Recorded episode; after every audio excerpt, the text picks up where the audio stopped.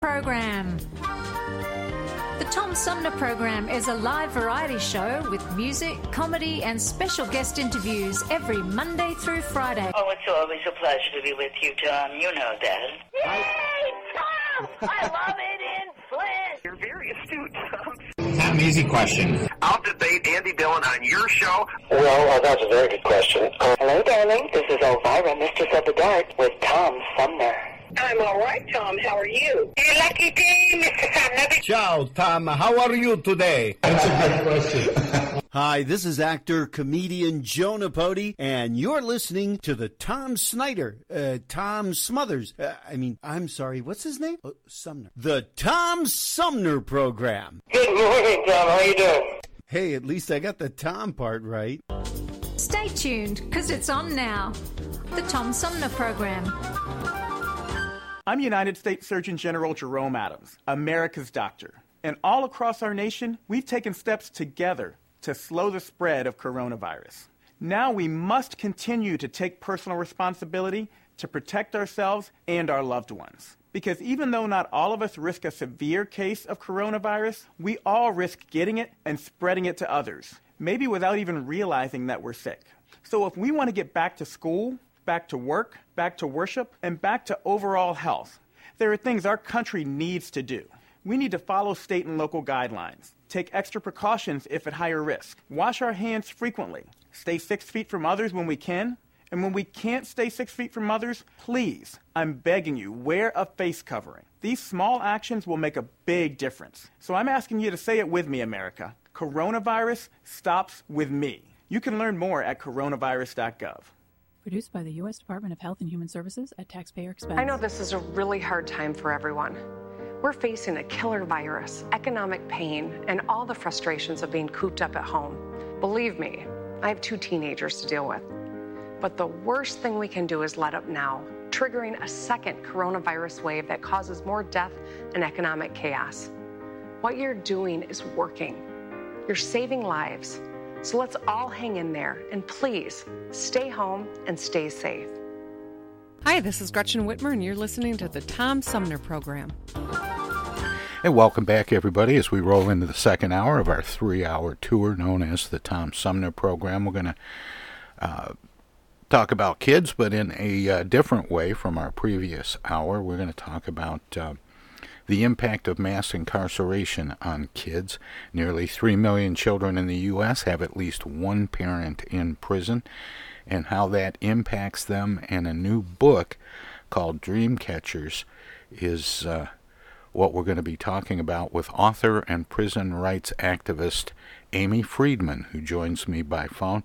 Amy, welcome to the show. Thank you, Tom, and good morning.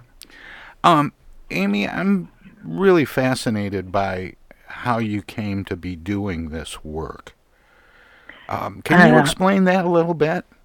Happy to tell the story. Um, it, it, it started many, many years ago. Um, I was a newspaper columnist, um, and there's a very long story to this that I won't bore everybody with. But as I was working inside prisons, writing about prisons, I met and fell in love with and married man who was in prison. And I raised my now ex-husband's daughters. Um, in in those years, um, raising two kids who had a dad who was incarcerated and and becoming a prisoner's wife, I learned firsthand the the impact of the stigma that incarceration has on people who love people who are inside, and particularly on on the girls. Um, ultimately, my my ex and I divorced, um, but I have never divorced the girls, and you know who are kind of the loves of my life. Um, and one of the things that always broke my heart about them was um, their their feeling that because of stigma they had endured, that they needed to keep everything about themselves secret, about the history of their life, about their father, about um, about anything personal. And what that led to was feeling isolated, um, depression, anxiety, struggles in school. One of my daughters dropped out of school, high school, um, and and that just continued for many years. Ultimately, after we divorced, if I can just go on, I I remarried, and I married a man who um, is a high school teacher. And what I discovered, you mentioned that three million number. Um, this is a statistic that kind of takes people's breath away. But in the United States, and I suspect it's higher in some cities. Well, one in 14 children in the country has a parent who is or has been incarcerated. So that means every single classroom, everywhere, um, has a kid or two or 10. Um, yeah, and it, and certainly it's higher in, in poorer communities. It's higher in communities of, co- of color because we over incarcerate those populations. But um, but they're everywhere. And my my husband Dennis, who is the co-founder of the organization we started, and I began to talk about wanting to provide support for these kids to create a space where they felt safe and they felt supported and they learned that they weren't alone and that they were able to share their stories with each other. So that organization, it's called Pops the Club, um, we launched eight years ago, almost to this week. And um, and out of that organization and the kids we serve has grown these anthologies that we publish each year. And and I want to talk about that and and uh, and some of the uh, stories of, of some of the people that, that have contributed to the uh, to the book, some of the, the young people. Um, but I mean, I'm I'm still very curious because, um, and and speaking of stigmas, I would think that there is a certain amount of stigma attached to falling in love and marrying someone who's in prison. That, Definitely. That, um, you know, there's. there's there's this notion that, that there must be something wrong with a woman who is attracted to in the first place someone who's incarcerated. Yeah, there's definitely stigma attached, and um, I mean, I I um, dealt with that for many years. I, I have written a book about it, um, about the experience. To partly, you know, I, I am a writer, and and part of writing that memoir was for my for me to better understand the whole journey.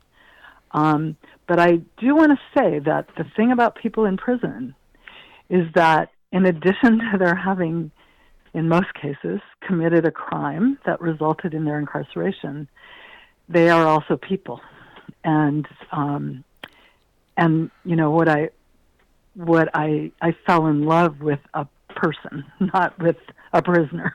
If that makes sense. Well, it it does, and and I think we need to explain that a little bit more because I I think a lot of people um, who aren't personally connected to someone who is or has um, served time. Mm-hmm. Just assume that everybody in prison is a serial killer. Yeah, people do assume that.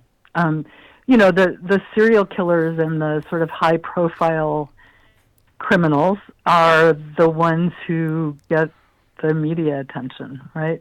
But um, there are a lot of people who are in prison uh, for drug offenses. Uh, mm-hmm. You know, we've we've uh, kind of replaced our mental health system in a yeah. lot of communities with putting people yeah. in jail instead. Yeah. And yeah. and there are a lot of things about prison reform that deserve attention. And and I think it's important to mention those things, even if it's somewhat in passing, to remind people that uh, not all people in prison are bad people. Right. I, I tell you, one one young woman, a 13 year old who's in one of our clubs, was being interviewed with me the other day, and she said, "My dad did a bad thing, but my dad is not a person, bad person, and I love him." That sums it up. You it know? it, it um, really does, and I did want to mention because you brought up uh, Pops Clubs, that Pops is an acronym for uh, Pain of the Prison System and you started with one club, but it has grown to what a, a dozen or so. It has. It's we're now in 19 Oh, wow. schools in five states. Coming to Michigan. One of these days, we're getting to Michigan. Um, I I grew up in the Midwest, so I have a, a special place in my heart for Michigan. Um, You grew up in Ohio, I did. I did. and you have a special place in your heart for Michigan. Well, you, You must what? have been an Everyone in my outlier family, even there. Everyone in my family went to school in Michigan. Everyone Ah. except for me. And we had all kinds of friends in Michigan. I spent lots of time in my life all over different parts of Michigan. And my beloved brother and sister-in-law um, lived for many years in Michigan, and their family's still there. So there's, I have a lot of connections to your state. Well, I'm I'm glad that you're going to bring this program to Michigan, and I think it's uh, it's going to be a win-win because I, I think you're going to find when you come to Michigan a very rich and deep talent pool. Yeah. Oh, I know that. I do know that. Yes. Um, and and that actually kind of segues into the book, Dreamcatchers, the new book, is a collection of essays, poetry, what It's- exactly? It's poetry and essays and stories and haikus and artwork, um, paintings, drawings, and photography that um, is created by the students across the country. This book represents work from um, young people in, in four of the states we serve. We we opened clubs in Alaska recently, but after the after this book was already in in process, um, and um, and they're beautiful. And there's you know the reason for the books. There are two reasons. One is in the clubs themselves, we there we do a lot of art. We do a lot of writing and creating artwork, um, among other things, among conversation and sometimes guest speakers and so on. But um, and and I have for many many years been a memoir and and personal essay teacher. And what I what I learned over the years was how healing the experience of writing one's own story can be for people who have gone through any kind of trauma. Um, so partly it was to to heal the kids, but also it um, I know these kids and I know how much wisdom they have, and their stories and what they have to say is so important for the rest of us to hear. Um, so that was why part one of my dedications once we launched this organization was that there would be a book that came out into the world each year.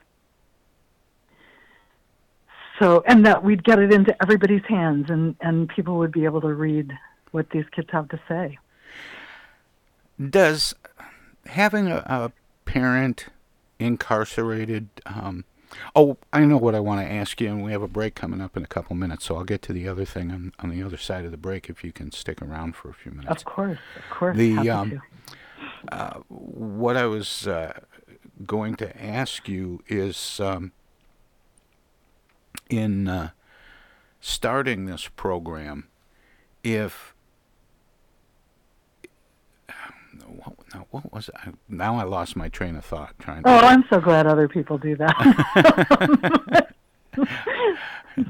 um, what I want to ask you, uh, and, and it's it's going to be a, a longer conversation than we have time for, is um, whether or not you think that having a parent incarcerated. Oh, I know what the question was. Um, the man that you married and you raised his kids, and he was Mhm. incarcerated. Where were the kids before you took him? If he was in jail and single, Uh, they lived with his mom, um, and and moved in with me. Not immediately. The older girl moved in with me immediately um, when we married, but the younger one moved in with me a couple years later. Um, so there was there was an extended family around, um, uh, and they have they have lots of love in their lives in the family. Um, but um, part part of moving in with me also was it enabled them to be closer to their father he was incarcerated not far from where I lived and far from the rest of the family. Ah, well, that makes sense. Um, I, as I mentioned, I have to take a short break here, but when we come back, I want to talk about how having parents uh, that are incarcerated might hold kids back from, you know, uh, any kind of success that they might uh, be Yeah, worthy of. yeah. And uh, like I said, that's we're going to get into that after the break. If you're listening to us on 92.1 FM in Flint, we're going to let them squeeze a few words in or do whatever they do when we go to break. If you're streaming us at TomSumnerProgram.com, we have some messages as well. So stay tuned. More right after. Everybody's doing a brand new dance now. Hi, this is Mark Farner, and you're listening to the Tom Sumner Program. I'm Julie Lopez with Crime Stoppers. Have you ever wondered what to do if you have information about a crime or the whereabouts of a felony fugitive and you want the police to know but you need to remain anonymous? Well, here's what you can do. You can go to p3tips.com or download the mobile app. You can go to Crime Stoppers of Flint and Genesee County's Facebook page and click on the Leave an Anonymous Tip tab, or you can call 1 800 422 jail. All methods are anonymous, and if your help leads to a felony arrest, you may be eligible for a cash reward. Remember, your voice matters. Thank you, and thank you all for tuning in. You know, we know that tough times don't last, but tough people do. We've been through a lot here in Michigan. We've been through crisis before where the country needed their countrymen and countrywomen to pitch in collectively to get through a crisis and rise to the occasion. Michigan once was the arsenal of democracy to win World War II. We need that same spirit now. We're working around the clock with doctors and hospitals and first responders to stop the spread and to save lives. But we need your help too. The state has launched a new volunteer website at www.michigan.gov forward slash fight COVID 19, where trained medical professionals can register to serve their fellow Michiganders by assisting hospitals in fighting COVID 19. State residents can also use the site to find out how they can help in their local communities by giving blood or donating resources or needed medical supplies. Whether you're a medical professional looking to volunteer or you're someone who can give blood or donate to your local food bank, everyone can help out. To get through this, we must all do our part. Stay home, stay safe, and save lives. The Tom Sumner program plays host to the best political roundtable on radio every Wednesday from 10 a.m. to noon. Armchair Politics features great commentary and analysis about the headlines from local, state, and national politics with an alumni of world class pundits, plus quotes, tweets, and those weird and wacky stories we call the X Files. If it's Wednesday, catch Armchair Politics on the Tom Sumner program. MTA Flint is nationally recognized for continually seeking to provide sustainable, reliable, and cost efficient transportation for individuals throughout the region. Through work related and non emergency medical transportation and your ride services, MTA is moving people with future and alternative fuel technologies. More information about MTA Flint and specialized services is available at mtaflint.org. There are everyday actions to help prevent the spread of respiratory diseases. Wash your hands. Avoid close contact with people who are sick. Avoid touching your eyes, nose, and mouth. Stay home when you are sick. Cover your cough or sneeze. Clean and disinfect frequently touched objects with household cleaning spray. For more information, visit cdc.gov/covid19. This message brought to you by the National Association of Broadcasters and this station. Have you lost your job and your healthcare coverage due to COVID 19? You're not alone, and Genesee Health Plan can help. I called and they provided healthcare enrollment over the phone with Medicaid, healthcare.gov, and Genesee Health Plan. They made sure I had access to doctor visits, my prescriptions, and more. Getting healthcare coverage can be confusing. You don't have to do it alone. Get help with GHP. Call 844 232 7740 or go to GeneseeHealthPlan.org. We're in this together, and together we'll get through it. Sumner Program.com. Hi, this is Deb Cherry, Genesee County Treasurer, and you're listening to the Tom Sumner Radio Show.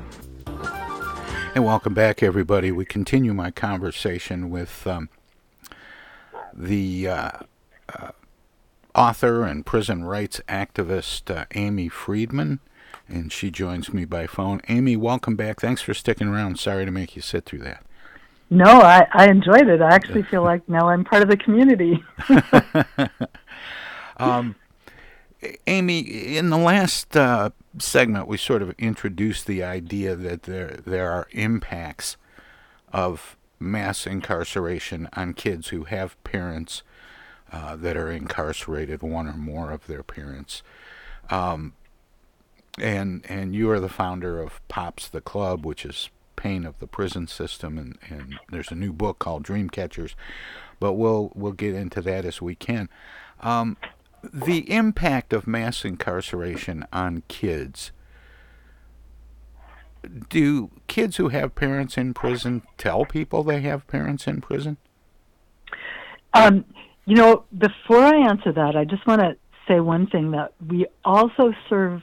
Um, we're serving kids who are impacted by incarceration as a result of having a loved one. So there are also kids with siblings and you know uncles and boyfriends and girlfriends. So I just wanted to Fair. clarify that. Yeah, good. Um, good.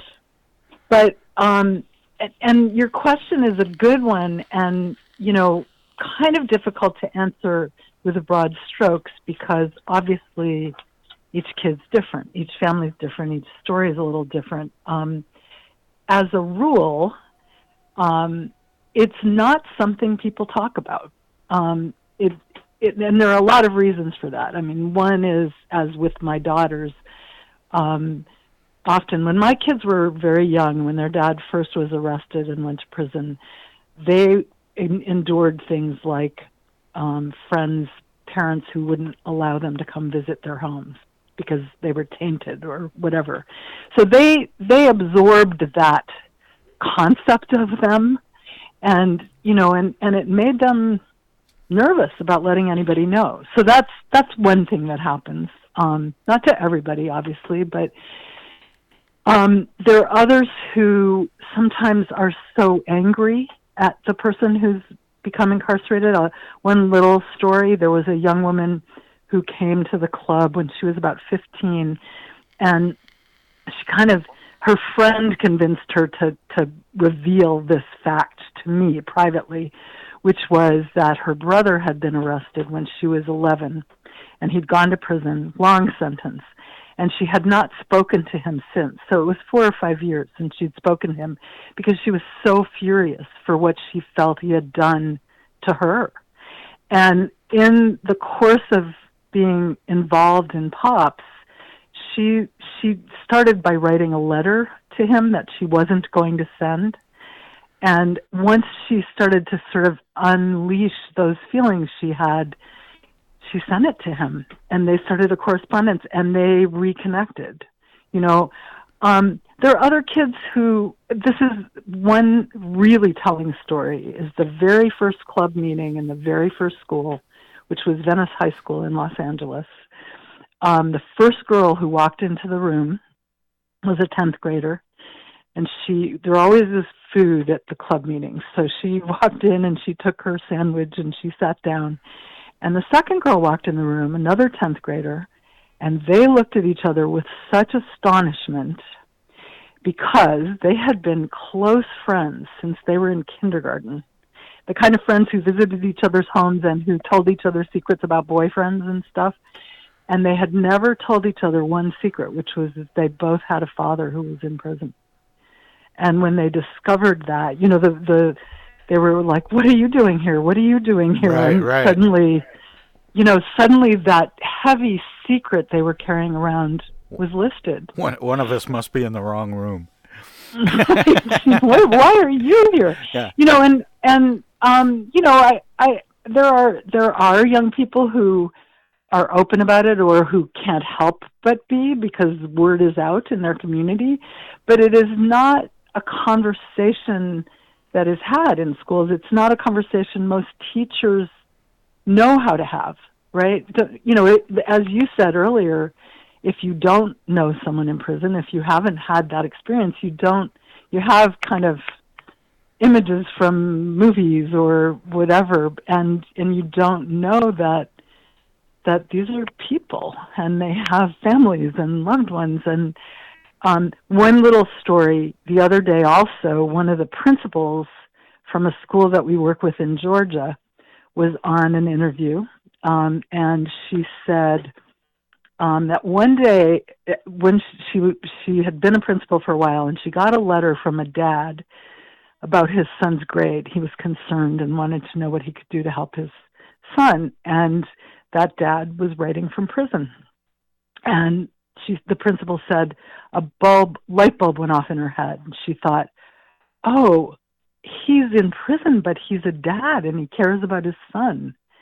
And so when she heard about POPs, she brought it into the school right away because she knew there were all kinds of kids in her school that would meet, would would benefit from the support of the organization. So this, the stories are myriad um, and people react very differently. You know, uh, it depends on what the relationship is with the incarcerated loved one. It depends on what family is insisting one do. It depends on all kinds of circumstances. But by and large, it is one of those kind of little secrets people carry around. Young people who have uh, a loved one that's that's incarcerated, um, who puts the greater stigma on them, the community around them, or them themselves? Yeah, that's a great question too. Um, I think ultimately it's a very internalized experience. I think ultimately, you know, it doesn't take much to make people feel like they need to hide something. So, I, I, what we've found in the POPs clubs is, you know, the school culture itself begins to change when a club opens because people start to recognize the issue, right? And sort of go, oh my goodness, you know, I never knew Johnny was dealing with having to go to prison visits or that Jessica was having to travel 100 miles to go see her brother or, you know, on and on and and the empathy grows. So, but the internalized shame, I guess, is is what what is most difficult to overcome. Now, as as we mentioned in the last uh, segment, um, you married a man who was incarcerated and ended up raising his children. Um, that seems like somewhat of a daunting task, Amy, because you have all of the problems of being the new not my mom. and, and, and, the evil stepmother, right? Yeah, exactly. And and then at the same time trying to address the hurt these kids were feeling. Yeah. Yeah.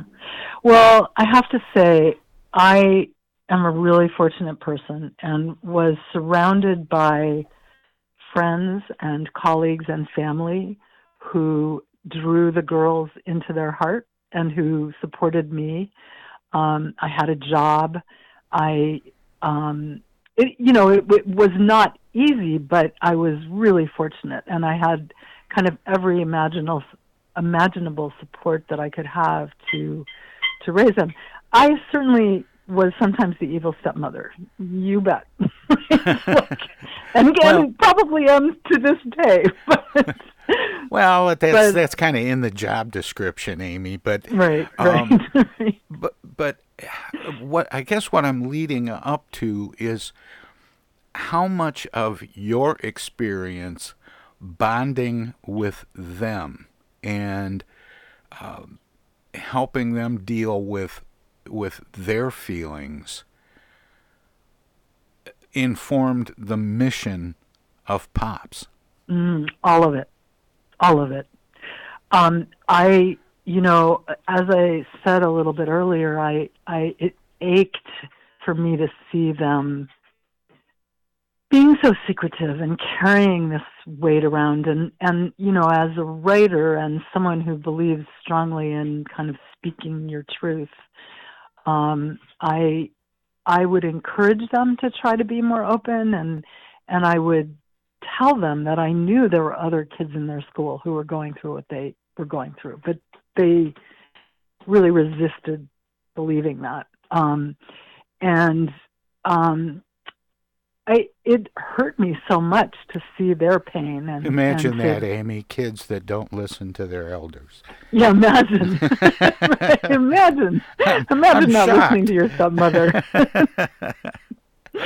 um, but w- when you know when I started to realize what the numbers were, and when I started to meet kids who were not my own, um, but were such beautiful, vibrant souls, and were dealing with this, I, I, I just the the my daughters kind of were there always as a voice in my head. They always are, um, and um, and then and now kind of hundreds of other daughter, daughters and sons who have come who have I've had the honor to know are always there. So, you know, when kids come back, when kids have graduated and they come back and they say, "Oh my gosh, I wouldn't have gotten through high school if it weren't for pops," or um, what one young woman I was talking to yesterday, when she first came, she was 14. She was a ninth grader, and she had just months before in middle school been arrested for beating up a girl on campus. Her dad had been in and out of jail her whole life. She was angry. She was kind of brimming. You know, some kids respond with depression, some with anger, some with violence, some with drug abuse. You know, there's all kinds of different ways to to respond. She was she was really bursting with anger and brilliance, and and pops through pops she started to write. She's a beautiful, beautiful writer, and she started to publish, and that made her feel prideful, and um, and she started to heal. And she is now. She was the first person in her family to graduate high school. She graduated college, went on to university, is graduating university, and is in the midst of applying to go to law school. Um, so you know, and says that the reason she's okay is because she had the Pops family and all that support. What constitutes healing? Um, get. And I'm not um, trying to put you on the on yeah, the spot, yeah, but but I'm you said she, she she began to heal, and and it occurred to me all of a sudden, what does that look like? Well, what it looked like was no longer did she, you know, this particular girl really would have temper tantrums and she'd storm out of school, right? She'd leave school and maybe not come back for weeks. Um, it starts to look like, oh, I don't need to just blow my top and hit somebody or hurt myself by by losing my educational opportunities, right? It starts to look like I may get angry, but there are other ways to deal with it. We we do some mindfulness work in the clubs. Um, you know, so she learned to meditate, she learned to write, she learned to to take those repressed feelings and to express them. And so she it, it's not that she never gets angry. I mean, obviously Well, um, sure. we all have those moments, right? But but she uses her somebody told her she said this once and I think it was in a poem she wrote too that that her anger could be seen as a beautiful exploding volcano that was full of energy that she could use all that energy to do good things for herself. And she sees herself that way now. And how much does the POPs program, and again, this is something that uh, um, maybe we should explain a little bit. It's uh, an acronym for Pain of the Prison System, and it's called POPs the Club, and it's a school based program. That's right. Um, where do you find the, the people to run this program? Obviously, you can't be in five states. Right, another great question. So we um, each club has a leadership team that is the center of which is either one or more teachers or counselors or and or counselors in the school. Um, because to have a club, you need a club sponsor. So Um, and we train those people and then support them. Um, and then we also provide outside um, guest speakers and also regular volunteers. So as you mentioned earlier, there's all this talent in Michigan. You know, we would we would be looking for teachers and counselors and teaching artists and other people interested in volunteering to to run a club meeting once a week um, and to be trained and supported by the organization. Um, in Georgia, where we have the most number of schools um, right now, besides Los Angeles, um, we have a partnership with Communities In Schools, and through that partnership, we we are able to um, work with Communities In Schools, who then lead the clubs inside the schools and find the clubs and create create the beginnings of those partnerships. So each state has a little bit of a different model, but um, and we're as an organization, I have a really great staff and I have a great board of directors. And we're working on the strategic planning for, for growth because as simple as the program is, it also is nuanced. So we want to make sure that before, you know, like before we open in all the schools in Michigan, we want to have the infrastructure so we can make sure we support them. And But that that raises a couple of questions. One is about funding, but the other one is how did kids find their way into the Pops Club? Yeah. So I'll I'll start with the second question because it's a great one, and um, there are two there are two rules in Pops. One is that nobody is sent. So it's not a club where you know that the school counselor goes, "Oh, Johnny's trouble," and it's because of Dad being in jail, and we're going to send him to this. It, it's always self-selection. So kids find out about it. Um, we, there, there are numerous ways we spread the word, which I can talk about, but um, a lot of it is through the anthologies that, that we make available to the schools, so kids can read about, you know, read what other kids have to say and read about what the organization is, and the teacher sponsors will announce it to the schools. We have flyers and, and posters and things like that. Um, the other important tenet is that nobody needs to say why they're there. So you don't have to walk into the room and say, "Hi, I'm here because mom's inside," and you can come in and say, "This is meaningful to me," and sit down and have a meal. I'm, I'm. Amy, and my ex-husband was in prison. right. Exactly. So Right. it's- like it sometimes takes people time. We we It's not like an AA meeting.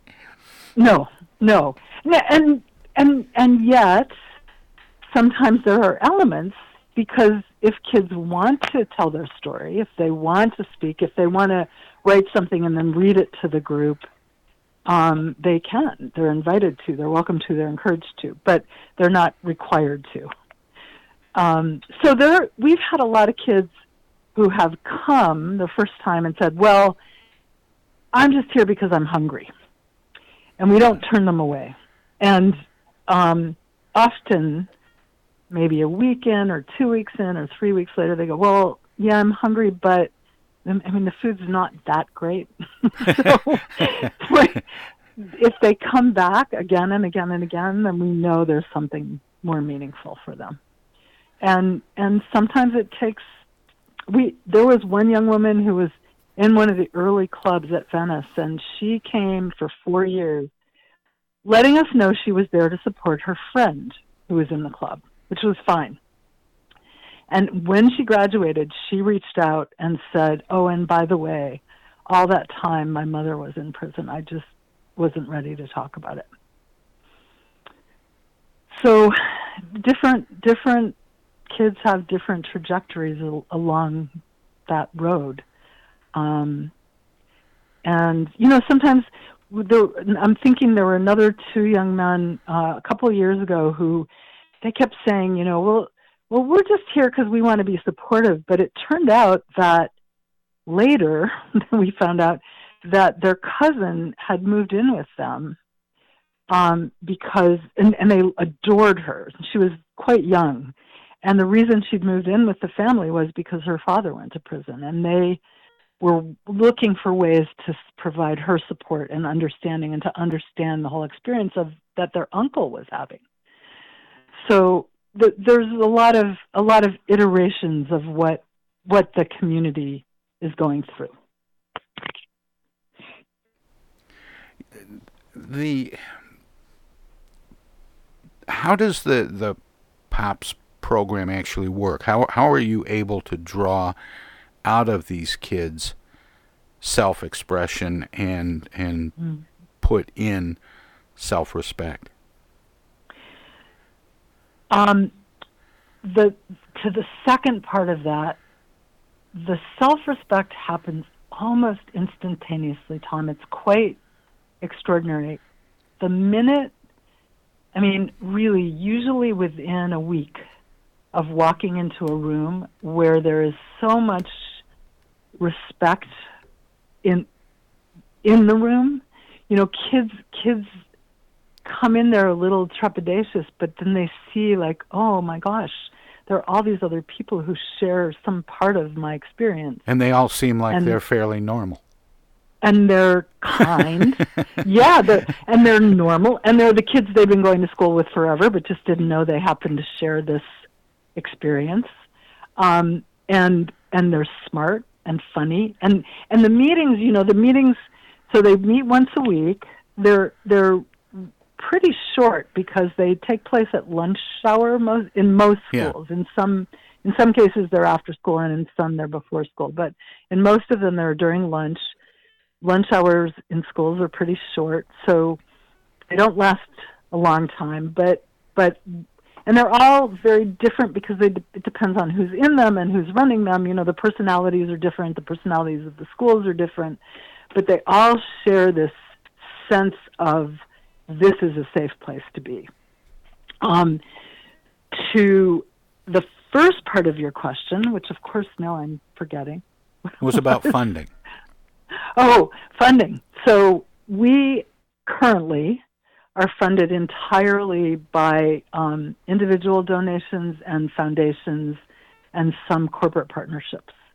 And um, w- one of the goals is to make sure the schools and school districts do not have to pay for this.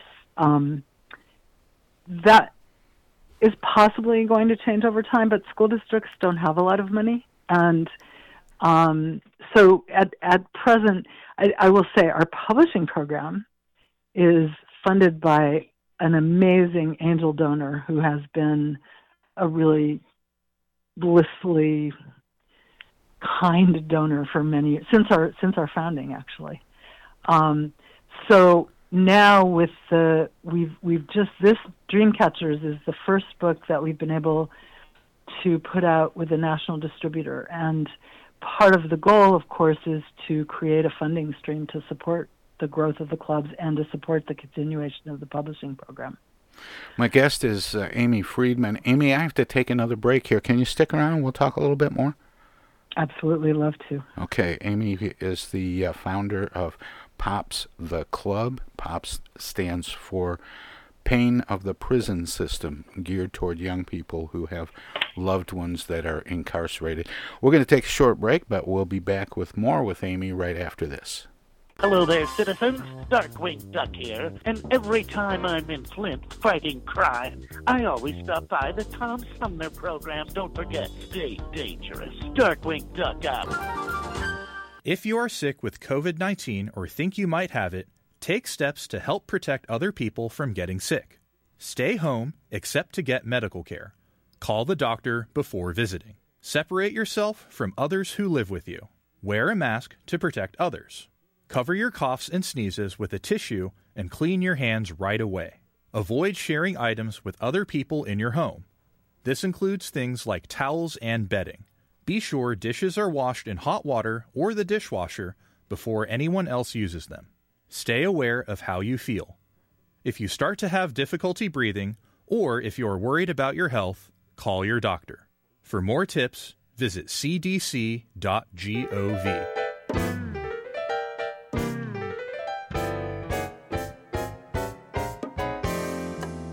The Tom Sumner program has hosted live candidate forums for local, state, and national offices at bars, restaurants, coffee shops, and colleges. Armchair Politics has gone to Lansing, Frankenmuth, Birch Run, and Hell. Hell, Michigan, that is. We've done shows all the way to the Mighty Mac and back to the bricks. We've done remotes from a baseball stadium in Lansing, a grocery store opening in Flint, and from a moving train. We'd like you to tell us where to go next. You can write to us at TomSumnerProgram.com, call us at 810-339-8255, or contact us on Facebook. This is your chance to tell the Tom Sumner Program where to go.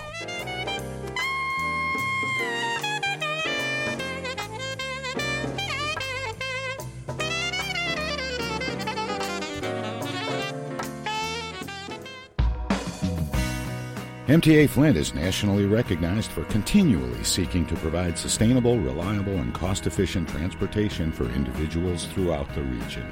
Through work related and non emergency medical transportation and your ride services, MTA is moving people with future and alternative fuel technologies. More information about MTA Flint and specialized services is available at mtaflint.org. East Village Magazine is the monthly neighborhood magazine read all over Flint. With support from grants, donations, and advertisers, East Village Magazine's talented local writers give you an in depth look at local news, issues, and people that make Flint Flint. Copies of East Village Magazine are available at many of your favorite shops and restaurants around Flint or online at eastvillagemagazine.org. East Village Magazine, community focused and community supported.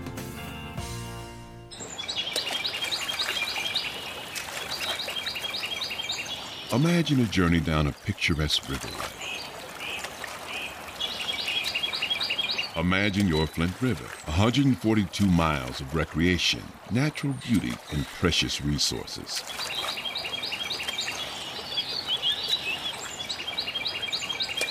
The Flint River is a vital resource that is available for all to use and enjoy. The river and its ecosystem provide unlimited recreational opportunities and natural beauty while supporting wildlife in a vibrant landscape. We all have a responsibility to protect and preserve this precious resource. Learn more at flintriver.org or call the Flint River Watershed Coalition at 810 767 6490.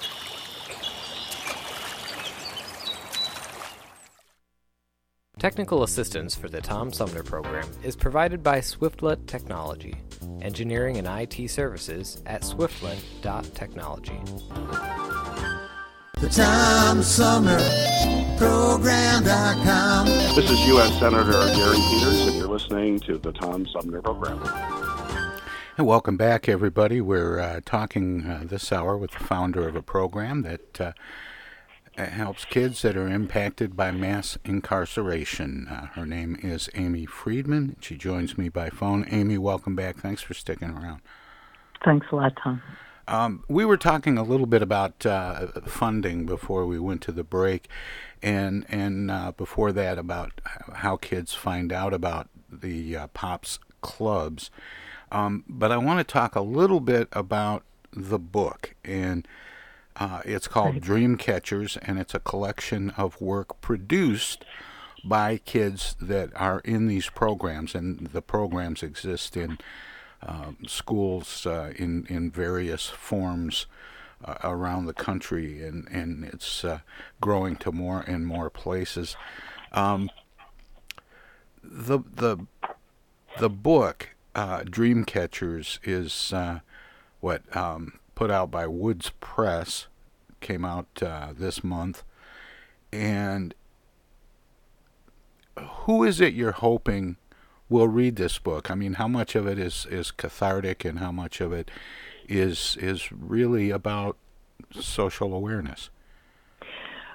Well, great question. Um, I just want to say it's out of the Woods Press. So, and the, oh, the website sorry. is out I, of the I, Woods I Press. read that wrong. That's okay. That's okay. You've got a lot on your plate over there. um, you know, the book, I, I tell you that this is one way for me to kind of brag a little about it. Um, all four of the major library journals have given it rave reviews for the quality of the work um, and actually the hopefulness in in the work. Um, I think it's a book that will edify and change anyone, and I know that it changes the lives of its creators. Um, it is a beloved book by teenagers in the schools where we have them it's a it's one of the most stolen books, um, which is always a good sign. That's that's that's a badge of honor. right. Um, you know, I want to tell you one little little story about Yeah, a kid who years ago, um, Anthony, he he had oh he had had a really difficult life, and including father's incarceration, but family became homeless. It just really tough times. And he had a lot for a long time. He couldn't really bring himself. He was not a great writer by any means, but he he worked and worked and worked with some of the teaching artists on this piece. And one day he said, I, I've written this poem, and he stood up in front of the room and read it. And you could just see him change in that moment. Years passed. He graduated from high school. About three years later, he phoned me and my husband one day, and he said, Hey, would you guys meet me for a cup of coffee? I wanted to talk to you about something. I, I, I have a favor to ask. So we met him for coffee, and he, he looked great, and he was telling us he had this new job, and he was doing really well. But then he said, But between high school and now, I went through some hard times, and for a period of time, I was homeless and living in my car. And one day, my car was broken into, and everything was taken. Um, and Dennis and I were sort of gearing ourselves up for him to ask us if he could borrow some money or furniture. Or we, we didn't know. Right. And he sort of looked at us shyly and he said, You know, one of the things they took was my Pops anthology. And I, it was so important to me, and I wondered if I could get another copy. So that's what it meant to him. Right? Wow.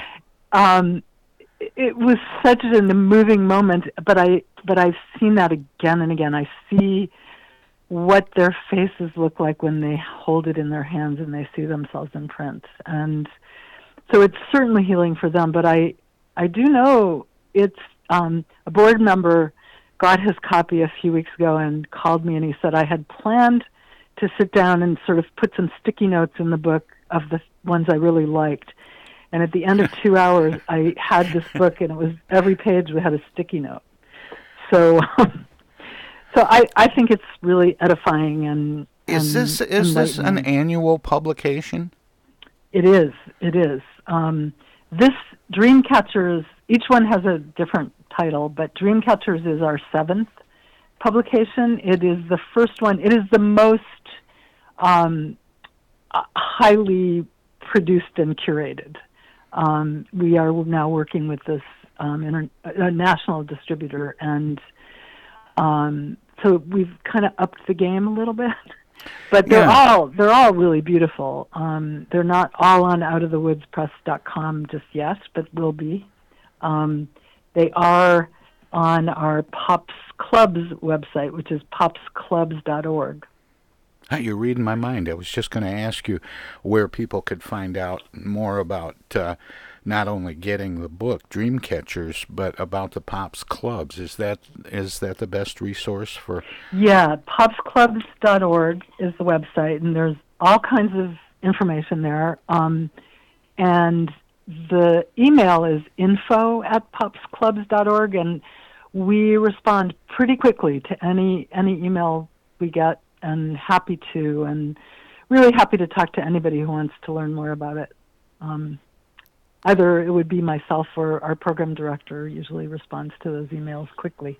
Well, Amy, this is a great project, and kudos to you and, and your husband for the work you do, and all the people that help you do it. Yeah, there's it takes a village. Yeah. Amy, thanks so much you. for spending this time with me, and uh, best of luck with the kids and with the books and all that. Thanks a million, Tom. I really appreciate it. I really appreciate all the time you've devoted to it, and it's been great talking to you. And I hope we'll meet in in Michigan one day. Well, I hope so too. and uh, and we'll give a little call out to uh, some of the educators uh, here in Michigan that they should look around and find out more about this. Fabulous. That'd be great. That'd be great. I'd And, okay. Well, take care. Fantastic. Thanks, Tom. Bye-bye. Okay. Bye bye. That was uh, Amy Friedman, the founder of Pops the Club, Pain of the Prison System, and uh, um, at, at least uh, partially the the curator of uh, a collection of work by kids that are being impacted by mass incarceration, um, called Dream Catchers, and we're going to take a uh, break, but we got we still got lots more Tom Sumner programs straight ahead, so stay tuned.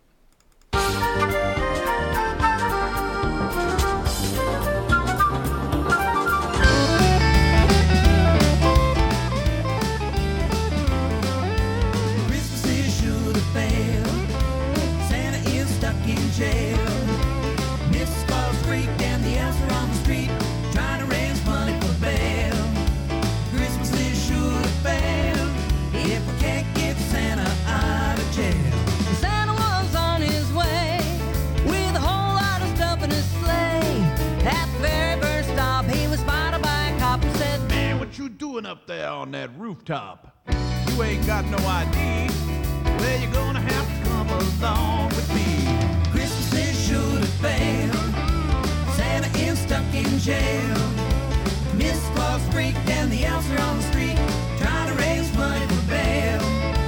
Christmas is should have failed if we can't get Santa out of jail. So they took him to the judge in the middle of the night, and the judge said, Yeah, I think you're nuts, alright.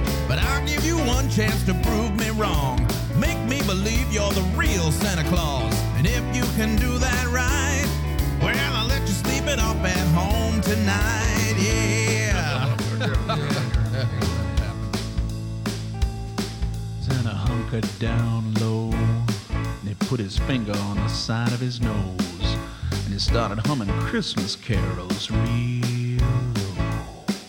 He said, When you were five years old, name was Greg. You left me milk and cookies and a note that said, Dear Santa, all I really want is a puppy. I'll love him forever and I'll name him Buddy. And so you did for 15 years till Buddy passed away and you cried many tears and you lost your faith like so many do. But I got a little something to tell you that's true. The love you give never really goes away, and it all comes back on Christmas Day. So here's a little something that I want to give to you. And Santa handed him a puppy named Buddy Jr.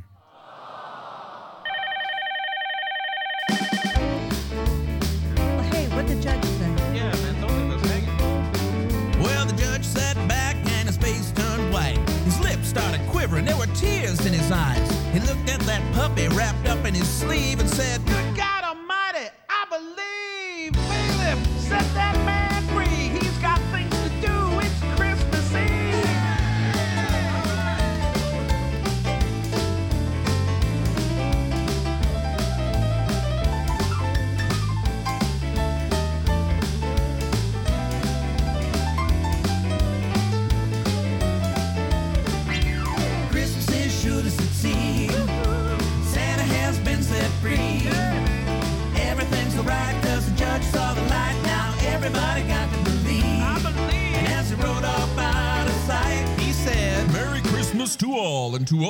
good night.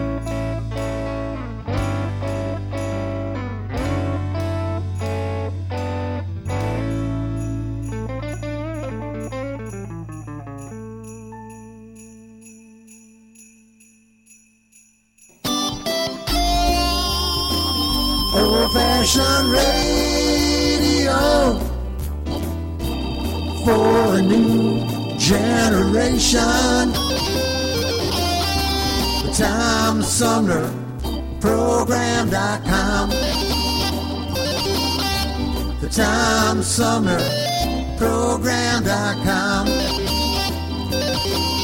The Tom Sumner Program.com.